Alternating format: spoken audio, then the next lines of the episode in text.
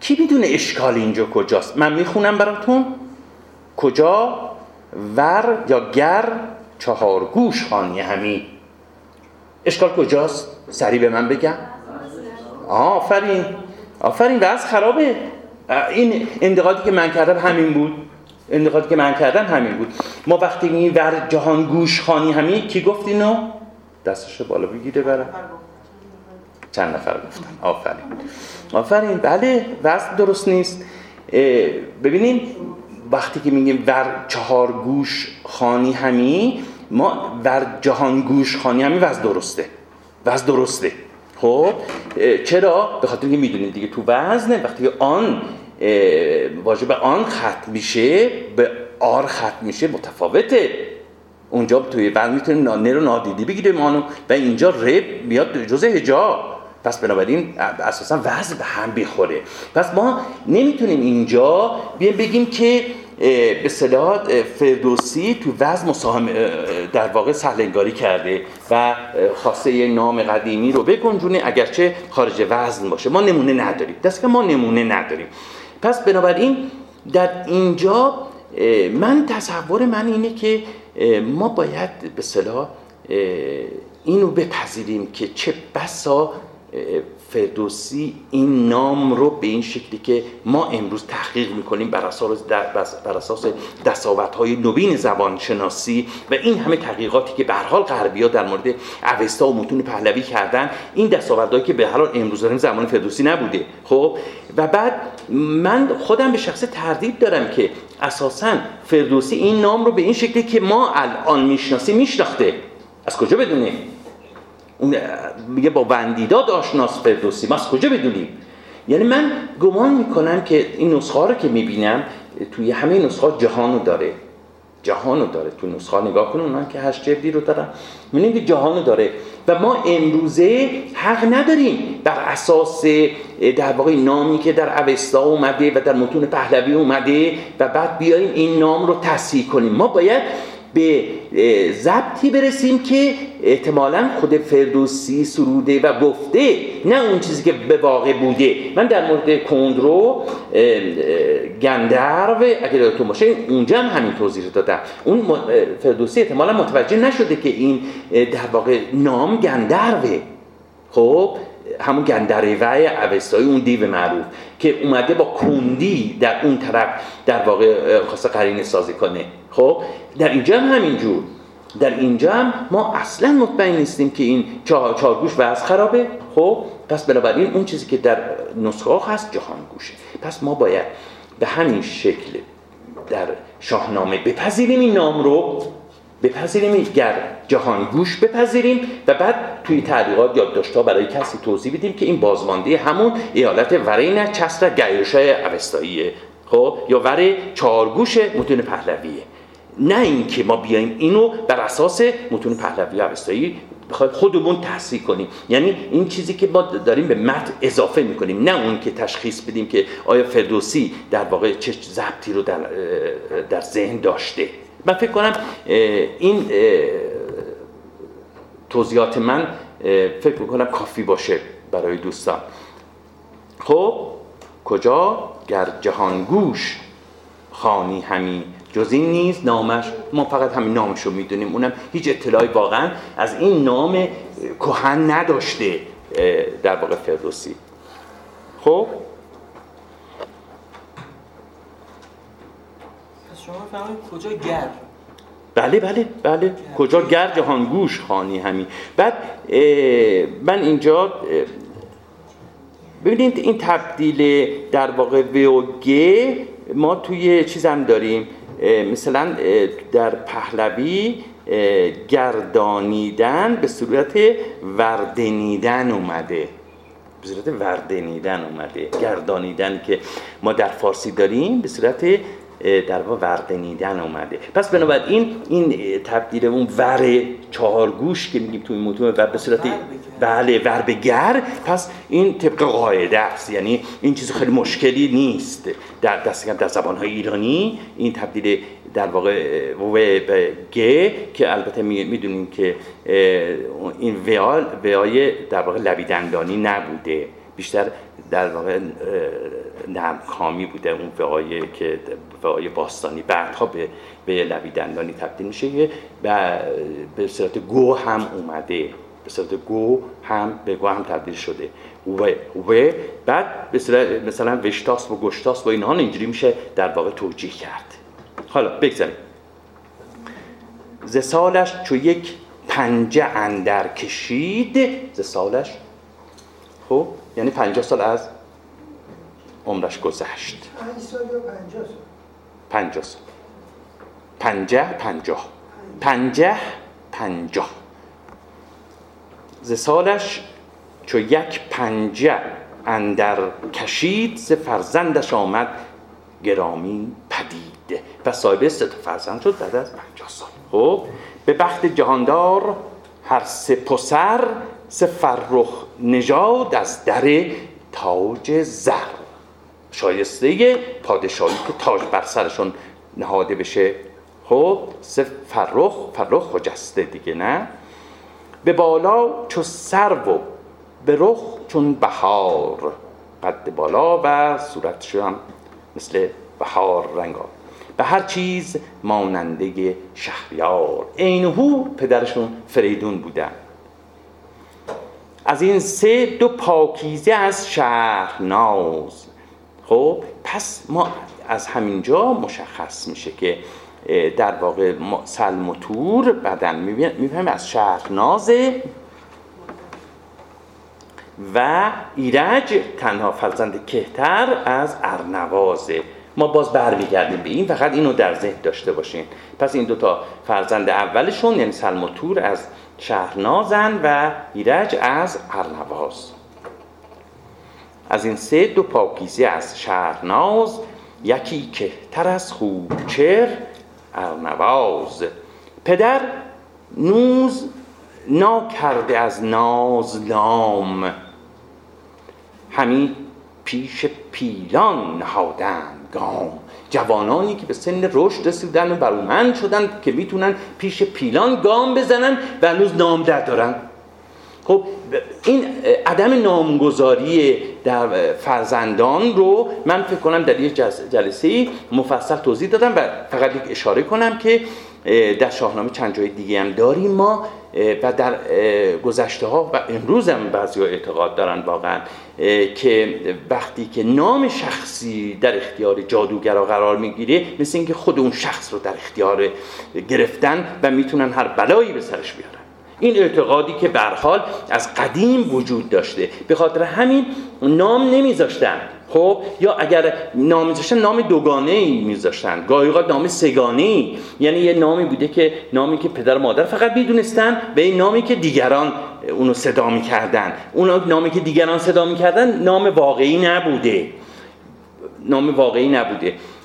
در مورد باز میخونیم دختران حتی تو یمن هم باز چنین رسمی معمول بوده، در گذشته هم بوده. در مورد داستان رستم و سهراب یکی از در واقع دلایلی که میگن چرا رستم نامشو واقعا به سهراب نگفت، گفتن این نام در شاهنامه چند جا داریم رستم یه جاهای نامشو میگه یه جاهای نامشو نمیگه، از جمله در داستان رستم و سهراب که دلایل مختلفی داره که اینجا جای بحثش نیست. من فکر کنم در کلاس داستان رستم و سهراب مفصل راجع به این بحث کردم که چرا رستم نامشو به سهراب نمیگه. و در اینجا ما میبینیم که بعد از سن رشد هم رسیدن که میتونستن پسران فریدون پیش پای پیل قدم بگذارند، هنوز نامی ندارن. بعد ناز دلربایی و نازکی، در واقع ناز دلربایی و نازکی میگه که پدر نوز یعنی هنوز، کوتاه شده هنوز دیگه. پدر نوز نا کرده از به خاطر اون نازکی و دلربایی که داشتن، مبادا که اسمی روش بذارن و صدا کنن به این نام و اونان بشکنند بشکنند نامی نذاشته، یا جادوگرا در اختیار بگیرن و اونان رو بشکنن، نامی در نامی براشون نذاشته هنوز. پدر نوز نا کرده از ناز نام، همی پیش پیلان نهادن گام. گاهی اوقات میبینیم که توی شاهنامه رستم نامشو نمیگه، در برابر اشکبوس اگر یادتون باشه چی میگه؟ بیت بسیار زیبایی که از شاهکارهای شاه بیت‌های واقعا شان. بله، مرا مام من نام مرگ تو کرد، زمانه مرا پتک ترگ تو کرد. شاهکاری به لحاظ زبانی واقعا اینجا. بعد میگه اسمت چیه؟ بعد میگه که مرا مام من نام مرگ تو کرد، زمانه مرا پتک ترگ تو کرد. خب از آن پس به دیشان نگه کرد شاه. نوز و ناز هم جناسه دیگه، میدونین دیگه جناسه چیه؟ محرفه. نوز و ناز، نوز و ناز. پدر نوز نا کرده از ناز نام، همین پیش پیلان نهادند گام. از آن پس به دیشان نگه کرد شاه، که گشتند زیبای تخت و کلاه. زیبا یعنی زیبنده، سزاوار، شایسته. از آن پس به دیشان نگه کرد شاه، که گشتند زیبای تخت و کلاه. فریدون از آن نامداران خیش، یکی را گرانما گرانمایه تر خواند پیش. از اون به هر حال کسانی که اطرافی ها اطرافش بودن و مشهور بود و نامبردار بود، یکی رو در واقع فراخوند نزد خودش. کجا که نام او جندل راه بر، هادی، امروز میگیم هادی، هدایت کننده. کجا نام او جندل راه بر، به هر کار دلسوزه، به هر کار دلسوزه بر شاه بر، به هر کار دلسوزه بر شاه بر. این بره میدونین دیگه، حرف اضافه مضاعف که در واقع این طرف و اون طرف متممه. شاه بر، بر شاه بر. خب دلسوزه هم اسم فاعله. خب دلسوزنده، کسی که دلسوزه، دلسوزنده پادشاه، دلسوز پادشاه بود. به هر کار دلسوزه بر شاه بر، بدو گفت برگرد گرد جهان. بدو گفت برگرد گرد جهان. ببینید داشتیم قبلا هم برگشت رو داشتیم به معنی گشتن، گردیدن. اینجا هم برگرد به همین با معنی امروزه متفاوته، توجه کنید. با اصلا به معنی بازگشتن نیست اینجا. برگرد یعنی گشتن، توجه کنید. این پیشوندیه که نقشی بر در اینجا پیشوندیه که نقشی در معنی بازی نمی‌کنه. برگرد یعنی بگرد، یعنی بگرد. بدو گفت برگرد گرد گرد جهان. بگرد سیر و سیاحت کن، سفر کن در گرد جهان، در گرد جهان سفر کن. سه دختر گزین از نژاد مهان، سه دختر برگزین از نژاد بزرگان. برای کی؟ برای سه پسر فرید. سه خواهر ز یک ز یک مادر و یک پدر. خب سه تا خواهر باشن که حتما تاکید میکنه که از یک پدر و مادر باشن، که از مهانم باشن، بزرگانم باشن. بسیار هم در شاهنامه برای این خواستگاری‌ها سختگیری میکنن. مثلا تو داستان رو انوشیروان وقتی که اون مهرانشتاب که میره دختر خاقانی چین رو براش خواستگاری کنه، انوشیروان تاکید میکنه که باید دختر از پادشاه باشه و بعد دوباره تاکید میکنه که مادرش هم حتما شاهزاده باشه، نه کنیز. به هر حال اینجا در در به هر حال دوران باستان این اهمیت داشته که این از نژاد به هر حال باید مهان باشن، چه از طریق مادری و چه از طریق پدری. سه خواهر ز یک مادر و یک پدر، پریش چهره و پاک و خسرو گوهر. همین ویژگی‌ها رو هم به جندل میگه، میگه این دخترایی که عروسای من باید باشن باید این ویژگی‌ها رو داشته باشن. به خوبی سزای سه فرزند من، چنان چون بشایند پیوند من. چنان چون با همه، یعنی ما معنی میکنیم بدانگونی که، بدانگونی که. خب به خوبی سزای سه فرزند من، بدانگونی که شایستگی خویشاوندی منو داشته باشن. پی پیوند من یعنی شایستگی خویشاوندی منو داشته باشن. پدر نام نا کرده از نازشان، دوباره باز مثل خودش میگه که مثل پسران من دختران, دختران در واقع اونها هم هنوز نامی براشون نگذاشته باشن. خب اینم باز یکی از شرایطش بوده. بدان تا نخوانند با آوازشان. خب میگه بدان سبب که بدان سبب که مبادا اونها رو صدا کنن به نام. و وقتی که صدا کنن به نام، جادوگرها اون نام رو در اختیار بگیرن و چیکار کنن؟ بلایی به سر اونها بیارن. بدان بدان که بدان سبب بدان که تا, تا نخوانند با آوازشان. چو بشنید جندل ز خسرو سخن، یکی رای پاکیزه افگند کن. یک فکری به ذهنش رسید، یک فکر در واقع پسندیده‌ای، یک اندیشه پسندیده‌ای، رای پاکیزه افگند کن به ذهنش رسید که بیدار دل بود و بسیار مغز، زبان چرب و شایسته کار نغز. این مشخصه دیگه، کار به صدا شایستهی که در پیش گرفته، این از همه نظر شایستگیشو داشت. چرا؟ که بسیار خوشفکر بود و زبان چرب و نرمی هم داشت.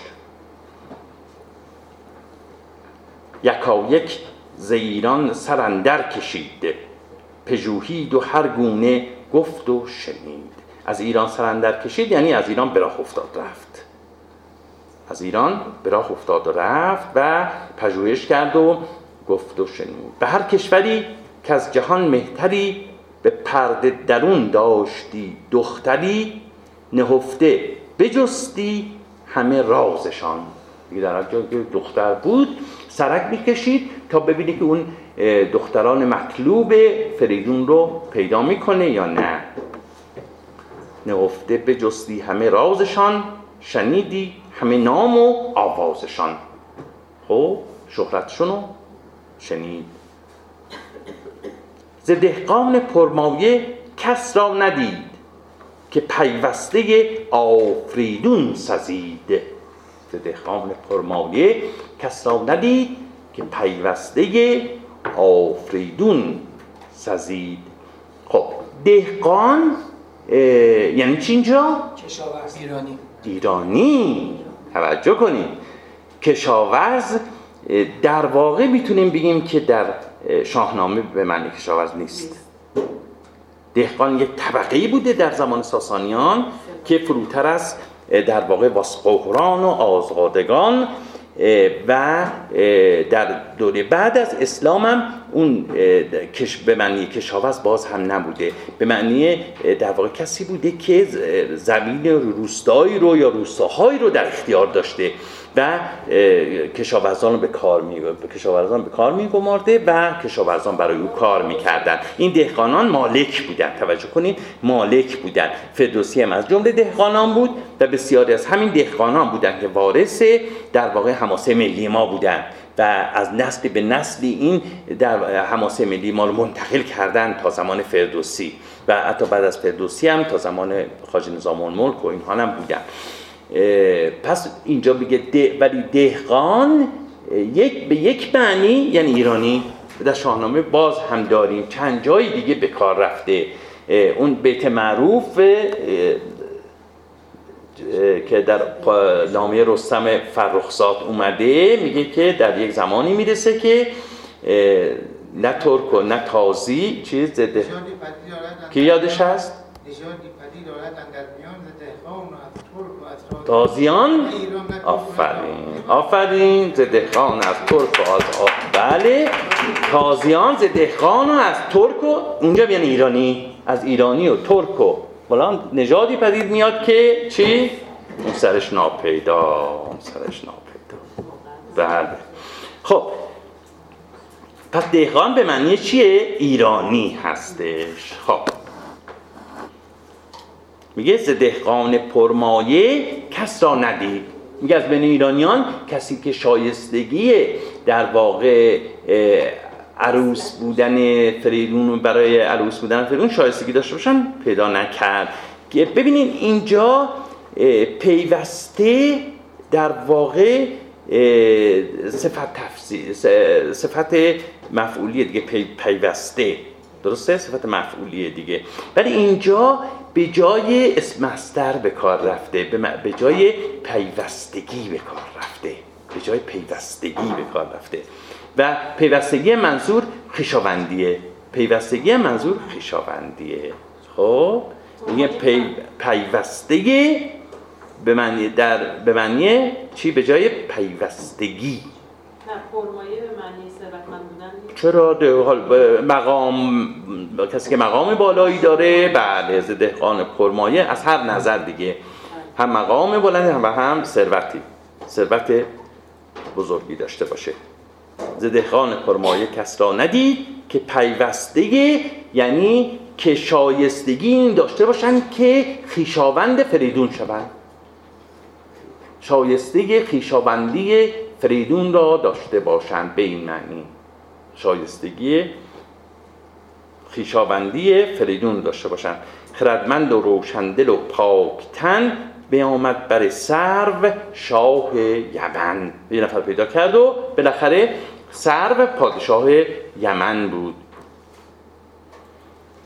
که ما میدونیم که یمن از گذشته‌های دور باجگذار ایرانیان بودن دیگه، در زمان ساسانیان هم به همین شکل. حالا این دیگه وارد دنیای اساطیر شده و اینجا هم به همین شکل. یعنی یمن الان اون مجموعه کشورهایی که درسته که استقلال دارن، استقلال داخلی دارن، ولی باز زیر نظر چی هن؟ پادشاه ایران هن. در بیت‌های بعد متوجه میشیم که در واقع فرمانبردار این سر پادشاه یمن فرمانبردار فریدونه. خرامان نشان یافت جندل مرو را درست دقیق، سه دختر چنان کافریدون بجست. خرامان بیامد به نزدیک سرو، ز شادی چو پیش گل اندر تذرو. مثل که تذروی که پیش محبوبش گل میاد، اینم خرامان به نزد سرو پادشاه یمن اومد.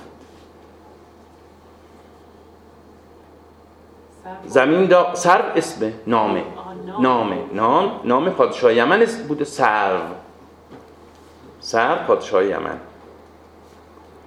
زمین دا ببوسید و چربی نموده، چرب زبانی کرد. زمین را خب به رسم ادب زمین را ببوسید نزد سرو، جندل نزد سرو زمین را ببوسید چربی نمود، چرب زبانی کرد. بران کهتری آفرین برفزود، ستایش ها کرد اونو. بعد اون کوچیکی کهتری دیگه، یعنی جندل به هر حال درست فرستاد فریدون بود، ولی در مقابل پادشاه یمن کهتری کرد، کوچیکی کرد. به جندل چنین گفت شاه یمن که بی آفرینت مبادا دهن، که بی آفرینت مبادا دهن. یعنی دهان بدون ستایش تو مباد، یعنی دهان با ستایش توست که دهانه، با ستایش توست که تو رو باید ستایش بگه. میگه که بی آفرینت، بدون ستایش تو دهان مباد، بدون آفرین تو دهان مباد، یعنی دهان تو رو ستایش کنه. چه پیغام داری چه فرماندهی، فرستادهی گر گرامی مهی. میگه که تو فرستادهی، رسول هستی یا مرد بزرگی هستی که به تنهایی اومدی، غیر از این فرستاده باشه برای کاری اومدی، فرستاده بزرگی. بدو گفت جندل که خرم بدی باشی، بعدی گفتیم فعل دعاییه. خب باشی. بدو گفت جندل که خرم بدی، همیشه ز تو دور دست بدی، دست بدی همیشه از تو دور باشه. از ایران یکی کهترم چون شمن، پیام آوریده به شاه یمن. خب شمن در واقع این راهبای بودایی رو میگفتن دیگه، شمن. خب بعد شمن معمولا در مقابل بته که در موب... در معبد کرنش میکنه، خب ستایش میکنه، با زانو میزنه در مقابل بت. این هم داره خودشو که توصیف میکنه جندل، میگه من مثل شمنم خب و تو چون اون بتی که در مقابل تو من زانو زدم. بخاطر احترامی که برای سرو در واقع میگذاره توصیف کنه. خب اصلا یه لغت داریم به نام شمنیزم، همونه، همینه دیگه. شمنیزم همینه، همینه، همین شمنه، بیشتر به اعتقادات چیز جادو و اینها مربوط میشه شمنیزم. آره همینه، همینه، روحانی در واقع راهب شمنیزم. پیام آوریده به شاه یمن، درود فریدون فرخ دهم. ببینید اون صفتی که برای فریدون میاد خیلی و موارد تکرار میشه دیگه. ببینید فرخ بارها تکرار میشه. گفتیم بعضی از صفت ها هست برای بعضی از پادشاهان و پهلوانان که دیگه جزئی از اسمشون شده، مثلا فریدون فرخ، افراسیاب رد، پیلتن، رستم پیلتن. ببینید این صفت ها رو دقت کنین. گاهی اوقات به اصطلاح در مورد پهلوانان دیگه هم همینه. توس زرین پاشنه یا زرین پاشنه یا زیاده. حالا بازم برخوردیم دقت میکنیم. فریدون فرخ فرشته، ببین اونجا باز فرخ می. این فرخ میخوام بگم فقط یه صفت خشک خالی نیست دیگه، جزئی از این نامش شده دیگه. خیلی موارد با هم میاد، خیلی موارد با هم میاد. درود فریدون فرخ دهم، سخن هر چه پرسی تو پاسخ دهم. خب تو را آفرین از فریدون گرد، بزرگ آن کسی کو ندارد خود. اینجا یک کسره در فریدون گرد، من همونجا خوندم. شما گفتی فریدون گرد، ساکن گفتی شما، وزن اصلا به هم میخوره. تو را آفرین از فریدون گرد، بزرگ آن کسی کو نرا ندارد خور. میگه به اصطلاح من آفرین ستایش از طرف فریدون برای تو دارم. میگه بزرگ آن آن کسی بزرگه که فریدون خوار خور نپندارد، خور نپندارد. مرا گفت شاه یمن را بگوی که برگاه تا مشک بوید ببویی. اینجا ما در واقع دو تا رفتار داریم از فعل بویدن، توجه کنید. یکی در بویدن اولی، خب میگه که برگاه، میگه تا زمانی که، توجه کنید این فعل چیه؟ لازمه، ناگذره. خب میگه تا زمانی که مشک ببوید، تا زمانی که مشک قابلیت بو دادن رو داره، خب بو پخش کردن رو داره، اون ذاتش رو نشون میده. خب یعنی تا جاودان دیگه مشک ذات خودش هیچ وقت تغییر نمیده که. میگه تا زمانی که این مشک میبوید، خب مشک بوید که برگاه تا مشک بوید ببوی، تو چیکار کن؟ بو کن، تو بو کن. پس این قسمت چی بو چی بو بو کن؟ مشک رو، مشک رو بو کن. این یه تعبیری برای اینکه جاودان باشه دیگه، جاودان باشه.